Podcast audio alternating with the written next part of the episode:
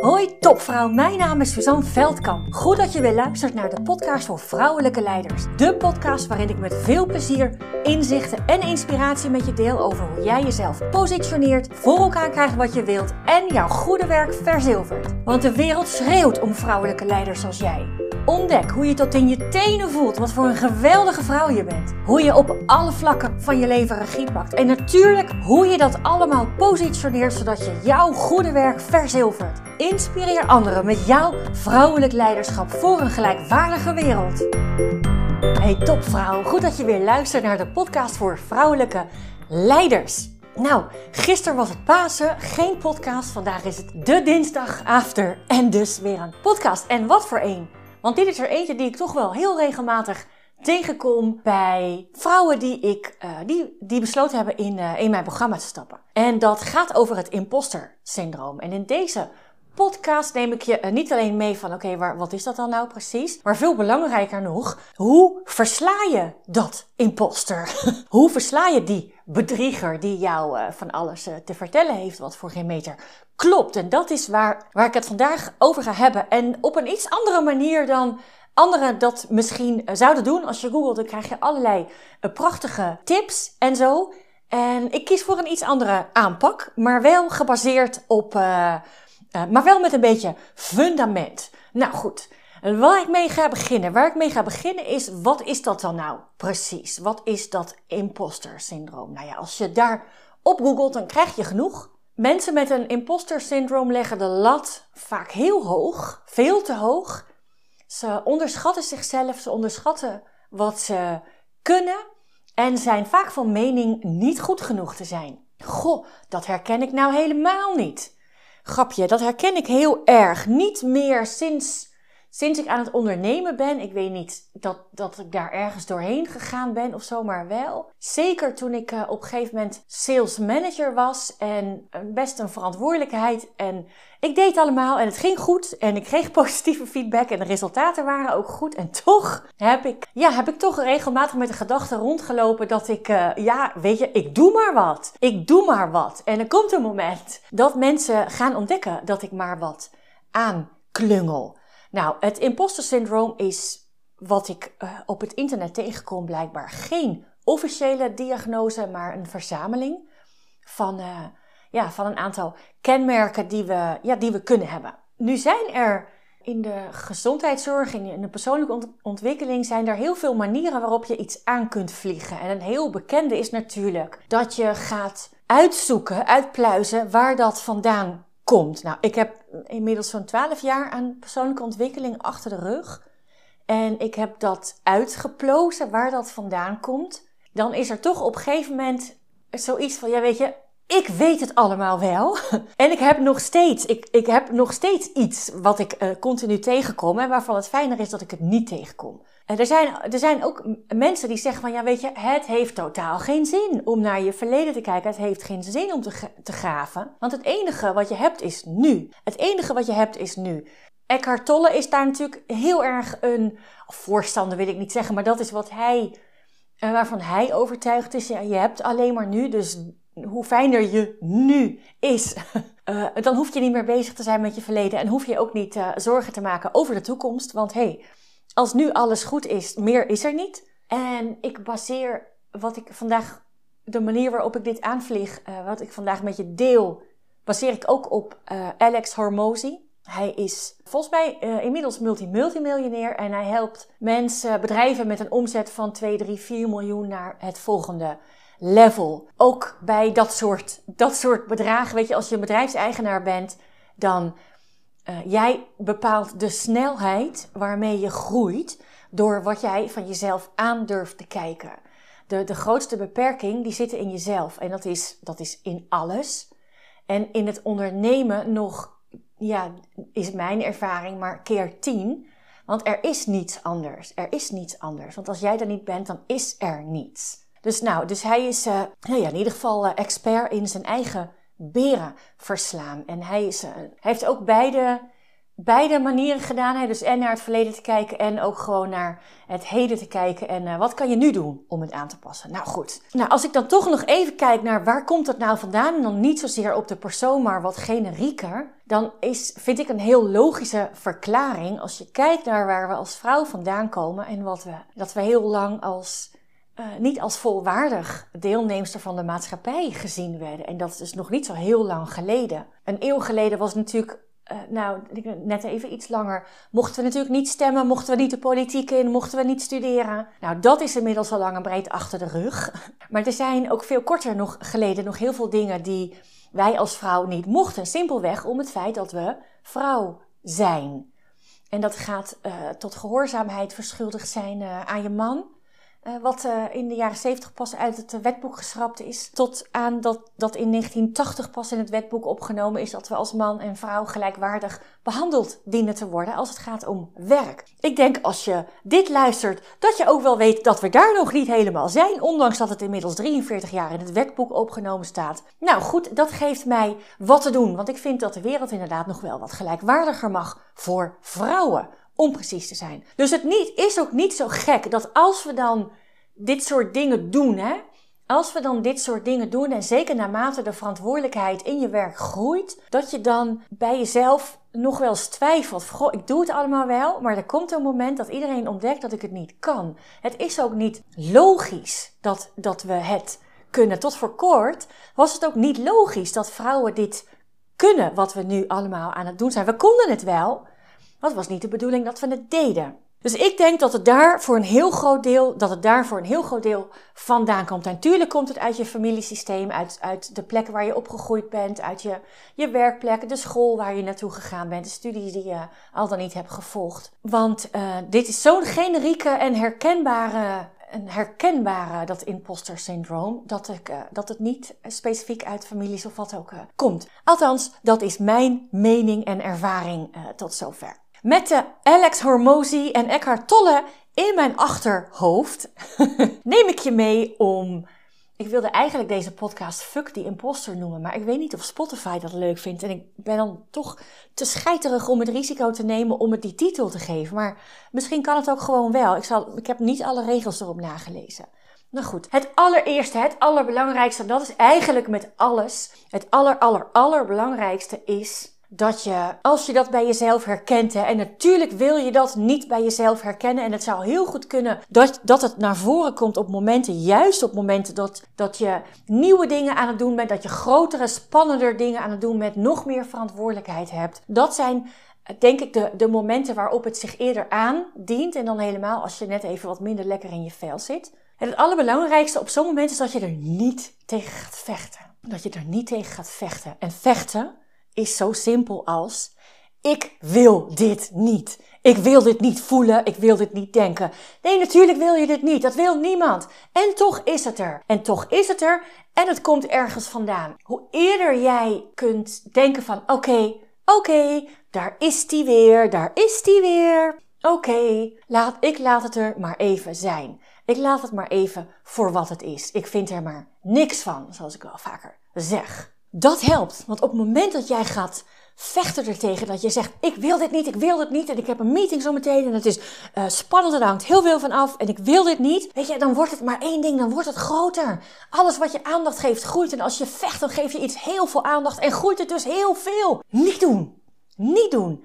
Zeg er maar ja tegen. En ja tegen betekent niet, ja, ik vind het fantastisch dat je er bent. Dat hoeft niet. Dat is ook niet zo. Dat ga ik ook niet aan je vragen om dat te doen.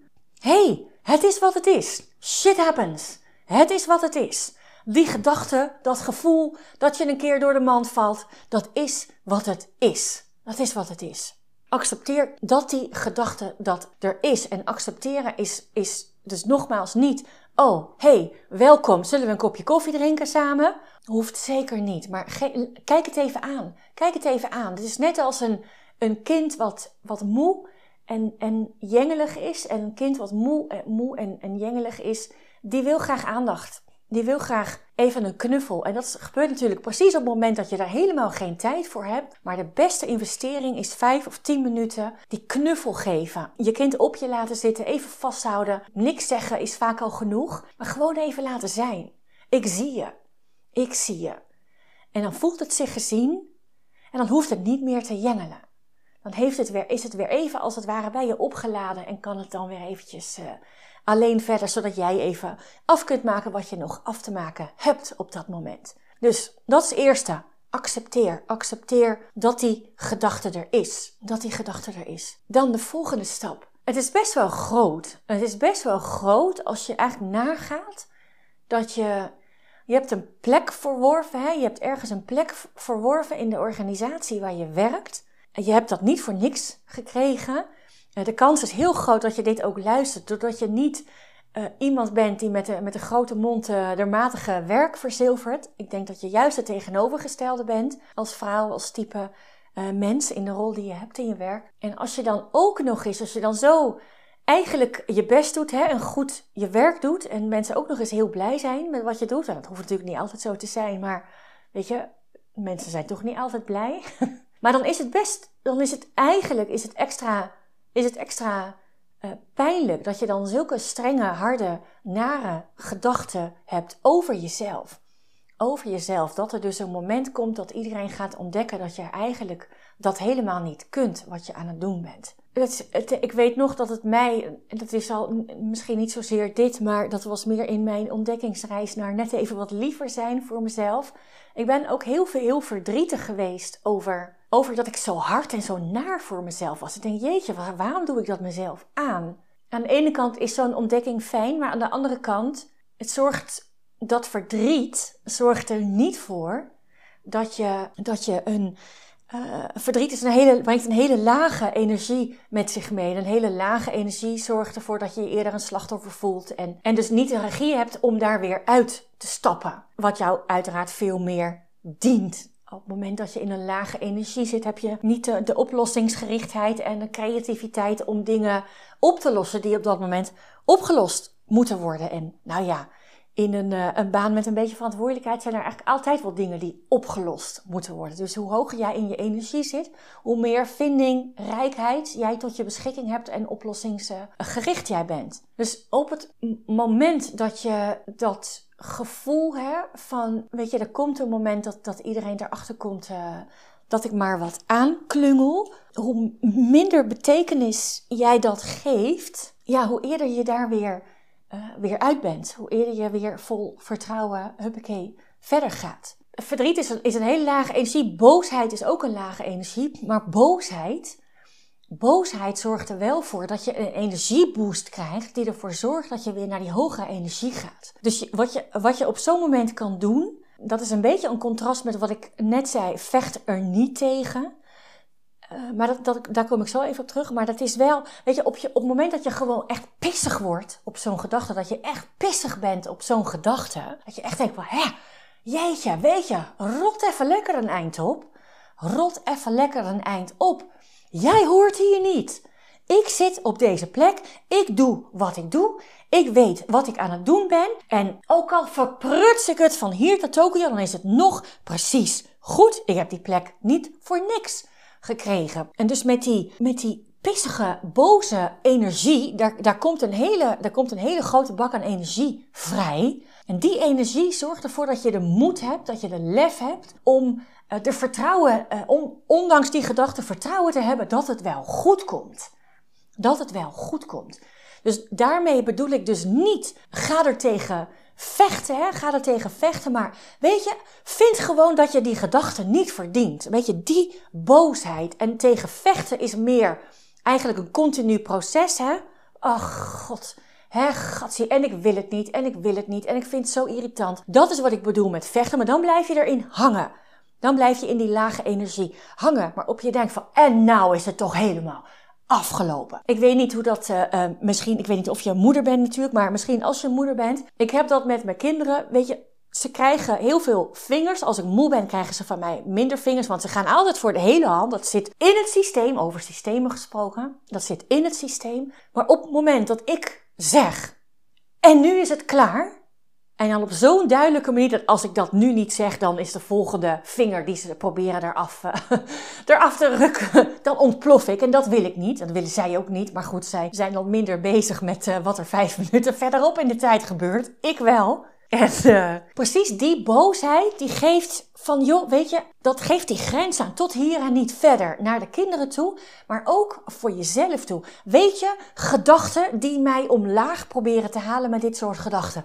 Tot hier en niet verder. Ik doe dit, ik kan dit, ik word hiervoor betaald, ik ben hiervoor gevraagd, ik heb die plek verworven en ik ben het nota bene al aan het doen. Dus rot even lekker een eind op. En daarmee maak je de energie, maak je jouw energie groter, sneller, hoger van wat jij wel wilt dan van wat jij niet wilt. Dus je gaat als het ware huppakee in de aanval. Ik weet niet, het is misschien wel heel erg detail. Ik weet niet of je wel eens Brawl Stars speelt. Mijn kinderen spelen dat heel veel en ik speel vaak mee. En daar heb je een knokker en zij heet Ems. En dat is een knokker met een parfum. En met die parfum spuit ze iedereen omver. Nou, een beetje dat. Dus het is, imposter is in mijn hoofd. Huppakee, parfum erin en verdrijven. Weg ermee. En als je 5 keer spuit dan, of zo weet ik veel, ligt eraan hoe zwak of hoe sterk de gedachte is. Hoeveel spuitjes je nodig hebt. Maar hoe meer spuitjes, bij 5 spuitjes heb je ongeveer iedereen wel plat. Alle tegenstanders. En als je net even wat zwakkere gedachten hebt, zeg maar, dan heb je er met 1 of 2 wel genoeg. Dus maak het probleem betekenisloos. Het is in feite ook betekenisloos. Want gedachten, die betekenen niets. Die betekenen niets. Iets is maar net wat jij ervan vindt. En als jij er niks van vindt, dan is het er ook niet. Dus maak ze betekenisloos. En dat doe je dus door met in de boze aanval te gaan. En nou is het klaar. Kappen nu. Tot hier en niet verder. En als je wat visueler ingesteld bent, of je kent toevallig het spelletje, de app Brawl Stars, dan... De knokker Ems die met parfum spuit, huppakee, vergiftigen die gedachten. Weg ermee. Dat is de tweede. En de derde en laatste, en dat is denk ik wel een hele waardevolle. Dat is wel een hele waardevolle, want wat er gebeurt op zo'n moment, als jij iets aan het doen bent, je zit in een bepaalde functie, je hebt een bepaalde verantwoordelijkheid, en je denkt tegelijkertijd over jezelf dat je het... eigenlijk helemaal niet kunt. En dat mensen dat op een gegeven moment gaan ontdekken. Dat is natuurlijk best wel iets om jezelf voor te schamen. Dus ik weet nog wel, ik zou dat op dat moment, zeker niet in de situatie, in zo'n gedachte. Dan zit je waarschijnlijk toch al wat lager in je energie als je zo'n gedachte hebt. Schaamte is, dat is de meest energiekostende staat van zijn die je kunt hebben. Want je veroordeelt jezelf om wie je bent. Schuldgevoel gaat over wat je al dan niet doet, je gedrag. En schaamte gaat over je zijn, over je identiteit. Dus de laagste energielevel wat je kunt hebben. Kost dus heel veel energie. En schaamte kan niet bestaan in het licht. En schaamte is zo groot omdat je het voor jezelf houdt. Schaamte is zoiets voor jezelf alleen, dat kan het daglicht zeg maar niet verdragen. Dus dat is precies als het daglicht krijgt, dan kan het dus ook niet meer bestaan. Omdat het daglicht niet kan verdragen. Het is eigenlijk wat ik altijd vertel, als je jezelf meer gaat positioneren dan je op een moment aan het doen bent. Dan ga je dus dingen doen die je normaal gesproken niet doet. En dus ga je uit je comfortzone. Het is dus heel kwetsbaar als je... nieuwe dingen probeert en dan vaak ook nog ten overstaan van iemand anders of een groep mensen in een teams of zo. Of in een vergadering op locatie. En je hebt een introductie voorbereid en het gaat echt helemaal voor geen meter. Het gaat voor geen meter. Op zo'n moment is de kans heel groot dat schaamte zich aandient. En schaamte zorgt ervoor dat je dus heel klein voelt. Je wilt niet falen. Je wilt wel graag goed zijn. En dat zijn allemaal oordelen over jezelf die op zo'n moment heel hard zijn. Weet je, zie nou wel... Je kan het niet. Zie nou wel, het is niet goed gegaan. En precies die schaamte zorgt er ook voor dat je dan jezelf probeert groter voor te doen dan je op dat moment feitelijk bent qua kracht. Ja, je ego wordt heel groot, want die heeft iets te beschermen. Die heeft iets hoog te houden of te repareren vanuit het perspectief van de ego. Maar vanuit jouzelf niet. Weet je, je hebt gewoon iets nieuws geprobeerd. Dat is al heel moedig. Er is niets om je voor te schamen. En dat is op het moment dat je dat...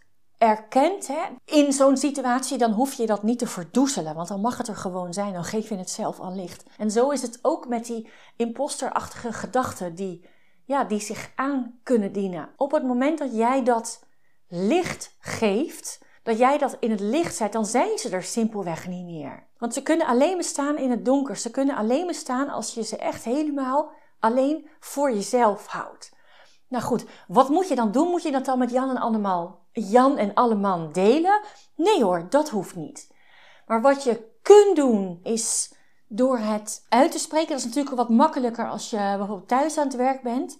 Maar je kan natuurlijk ook heel even naar het toilet gaan en even hardop uitspreken. Weet je, dat je voelt, dat je gewoon letterlijk de woorden uitspreekt zoals je gedachten in je hoofd zijn.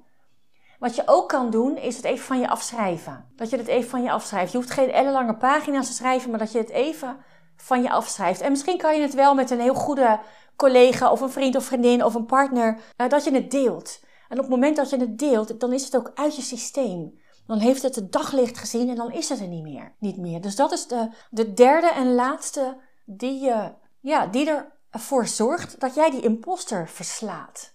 Dat jij hem gewoon verslaat. Dus, nou, even kort een recap. De allerbelangrijkste is dus dat je er niet tegen gaat vechten. Dat je er niet tegen gaat vechten. En dus niet vechten in de zin van, oh, ik wil zo niet denken, ik wil zo niet denken, ik wil me zo niet voelen, dat wil ik niet, ik wil het niet, ik wil het niet. Dat is één, dat is de allerbelangrijkste. De tweede is, maak het betekenisloos.